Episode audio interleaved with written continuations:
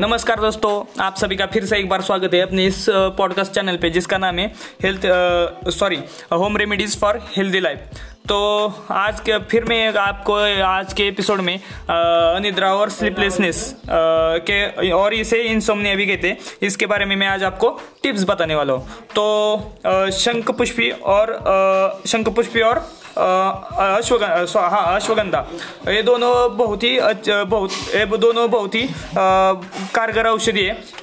इसके तीन दिन के इस्तेमाल से पचास फीसदी आपकी जो अनिद्रा और अनिद्रा की जो बीमारी है वो निकल जाएगी, यानी कि ख़त्म हो जाएगी। इस इसका रेगुलर सॉरी इसका इस्तेमाल करने से आपके मेंटल सॉरी मेंटल मेंटल और फिजिकल जो बीमारियां होती है उसे दूर करने में अश्वगंधा और शंखपुष्पी ये वनस्पतियाँ दोनों ही का, कारगर होती है। तो क्या करना है, अश्वगंधा और शंखपुष्पी इन दोनों दोनों की दोनों की पाउडर लेना है, इक्वल मात्रा में लेना है और उसे मिक्स करना है। उसमें से पाँच ग्राम उस उन दो, उस दोनों उस मिक्सचर में से मिश्रण में से पाँच ग्राम हमें पाउडर लेना है। उसमें घी अपने अपने हिसाब से घी और मिश्री उसे मिक, उसमें मिक्स करना है और उसे हमें खाना है शाम के वक्त, यानी रात के वक्त। तो एक हो गया टिप।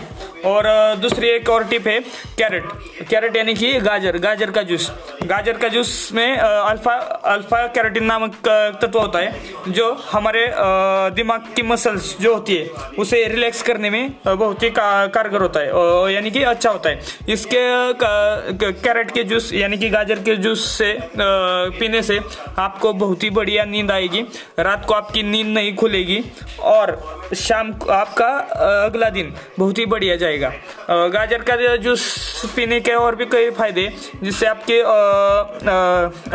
आँखों के लिए भी बहुत बढ़िया होता है, आपके बालों के लिए और ब्लड ब्लड का इम्प्रूवमेंट यानी कि ब्लड बढ़ाने के लिए भी, आपके रक्त बढ़ाने के लिए भी कैरेट का जूस का इस्तेमाल करते हैं।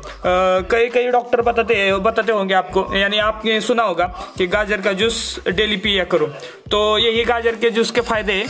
तो यही बताना था आपको इस टिप्स में।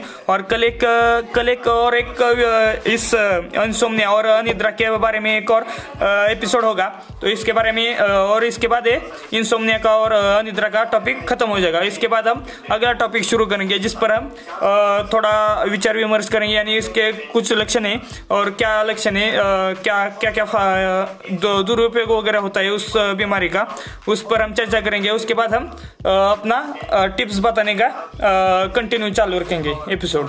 तो बाय बाय दोस्तों, आप लाइक करो, शेयर करो और इस इस एपिसोड को अपने फैमिली रिलेटिव्स के साथ शेयर करो। तो बाय बाय।